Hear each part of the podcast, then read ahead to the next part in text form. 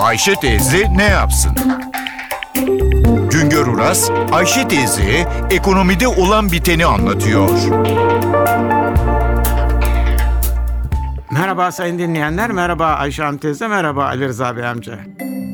Şimdilerde yurt içinde satılan çimentonun yarısını hazır betoncular satın alıyor. Beton haline getirerek kamyonlarla ihtiyaç sahiplerinin kapısına taşıyor. Eski yıllarda çimento torba ile satılırdı. Sonra torbalar büyüdü derken dökme çimento satışları başladı. Eskiden çimento kullananlar çimentoyu kendi kendilerine karıştırarak beton hazırlığı yaparlardı. 1980'lerden sonra hazır beton kullanımı başladı. 1999 depreminden sonra da yaygınlaştı. Türkiye'de yurt içinde tüketilen çimentonun %53'ünü hazır betoncular kullanıyor. Bayiler hala torbayla çimento satışını sürdürüyor ama çimentonun üçte biri bayilerde satılabiliyor. İnşaat şirketleri, müteahhitler de büyük ölçüde dökme çimento kullanıyor. Şimdilerde Türkiye'nin dört bir köşesinde 540 firmaya ait bini aşkın beton tesisi var. Hazır beton üretiyor bu tesisler. Hazır betonu şantiyelere taşıyan,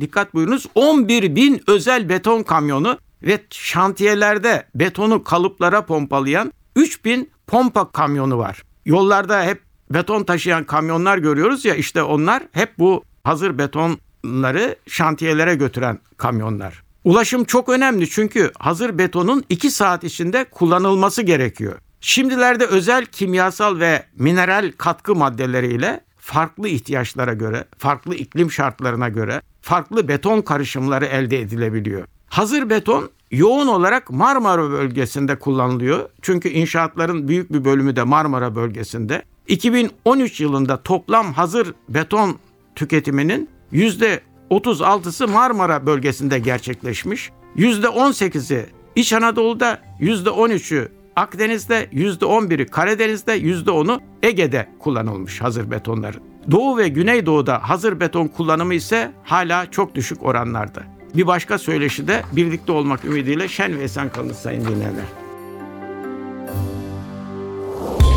Güngör Uras'a sormak istediklerinizi ntvradio.com.tr adresine yazabilirsiniz.